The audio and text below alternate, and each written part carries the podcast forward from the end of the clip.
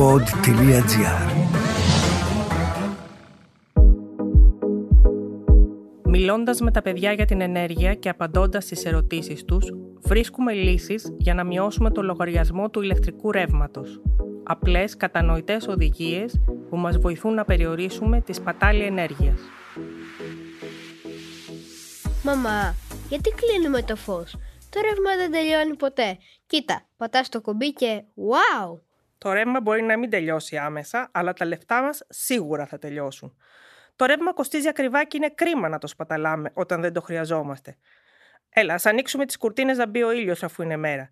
Και ας σβήσουμε τα φώτα όταν δεν είμαστε σε ένα δωμάτιο. OK. OK, ο τελευταίος κλείνει το φως. Έφυγα. Η ενέργεια που καταναλώνουμε, αν ξεχνάμε συνέχεια τα φώτα ανοιχτά, θα μπορούσε να ζεστάνει το σπίτι μας για τρεις μήνες. Μήπως να καθαρίσουμε κάτι σκόνη από τις λάμπες για να φωτίζουν καλύτερα; Ε, έχεις δίκιο, αλλά μη φωνάζεις και μας κάνεις ρεζίλη. Να βάλουμε και λάμπες οικονομίας, έχεις πει, αλλά το ξέχασες. Άρη, τι έκανες στην τηλεόραση; Δεν δουλεύει. Πατάω το χειριστήριο και δεν γίνεται τίποτα. Τίποτα δεν έκανα. Δεν είπες να κλείνουμε την τηλεόραση κανονικά από το κουμπί της. Ε, το έκανα και πάλι μου φωνάζεις. Και έχεις αφήσει και την καφετιέρα στην πρίζα. Βγάζουμε τις συσκευές που δεν χρησιμοποιούμε από τις μπρίζες.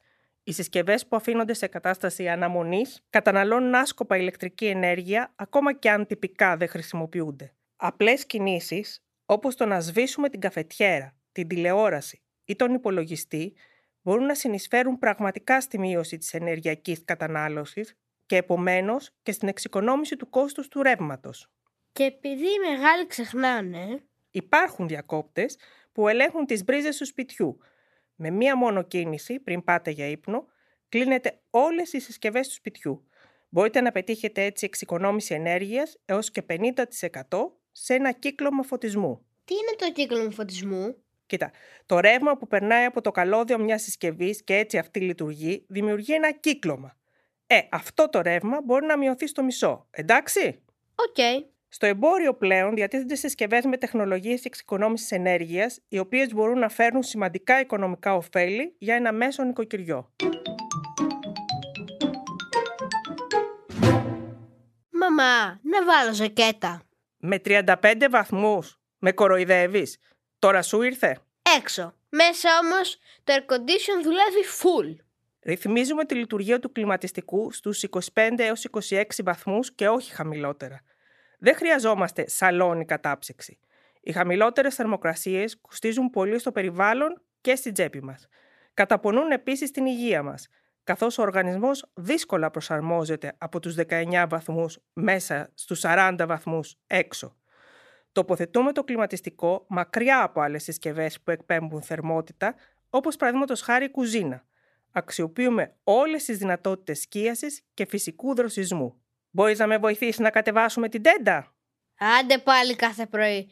Δεν μπορούμε να βάλουμε αυτόματες. Μαμά, μπαίνω για ένα μπανάκι. Πάλι, χθες έκανες. Ο θερμοσύφωνας καίει πολύ ρεύμα, είπαμε. Επενδύστε σε ένα ηλιακό θερμοσύφωνα και δεν θα χάσετε. Εξοικονομείτε έτσι έως και 1.400 κιλοβατόρες το χρόνο σε σύγκριση με τη χρήση ενός θερμοσύφωνα.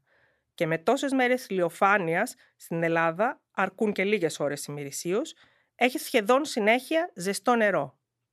Ποιος άφησε το θερμοσύφωνο ανοιχτό; Εγώ πάω μπάσκετ. Θα χρειαστώ ζεστό νεράκι μετά. Γεια!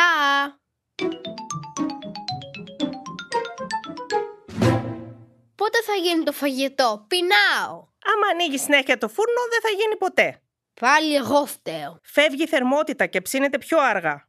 Πεινάω! Κάθε φορά που ανοίγουμε την πόρτα του φούρνου, χάνεται το 20% της εσωτερικής του θερμότητας. Για να ξαναανέβει η θερμοκρασία, ξοδεύουμε ενέργεια, χρήματα και χρόνο. Μπορούμε να σβήσουμε το φούρνο 10 λεπτά πριν τελειώσει το ψήσιμο.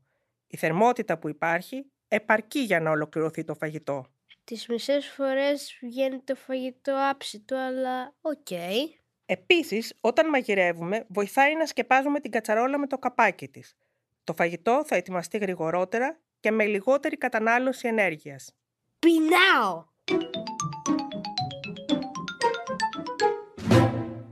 Οι πάγοι στην Ανταρκτική λιώνουν. Έτσι μας είπαν στο σχολείο. Φταίει κλιματική αλλαγή. Πάντως, το ψυγείο μας μια χαρά διατηρούνται. Έλα, έλα, θα σου μάθω να κάνεις απόψυξη. Μήπως να αλλάξουμε ψυγείο; Ένα στρώμα πάγου 5 χιλιοστών κάνει το ψυγείο μας να καταναλώνει 30% περισσότερη ενέργεια. Χρειάζεται το λάστιχο της πόρτας να εφαρμόζει καλά και να καθαρίζεται συχνά. Το ψυγείο επίσης δεν πρέπει να βρίσκεται κοντά σε πηγές θερμότητας ή να λούζεται από τον ήλιο.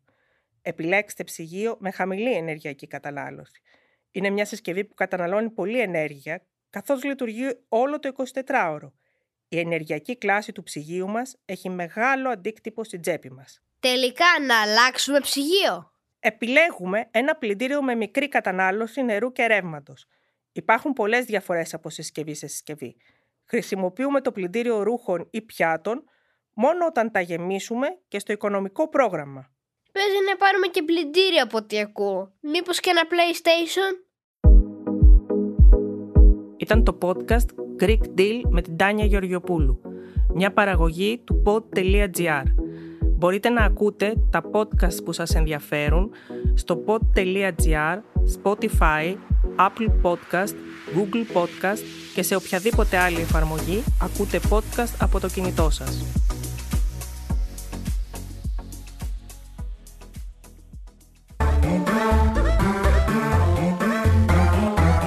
pod.gr. Το καλό να ακούγεται.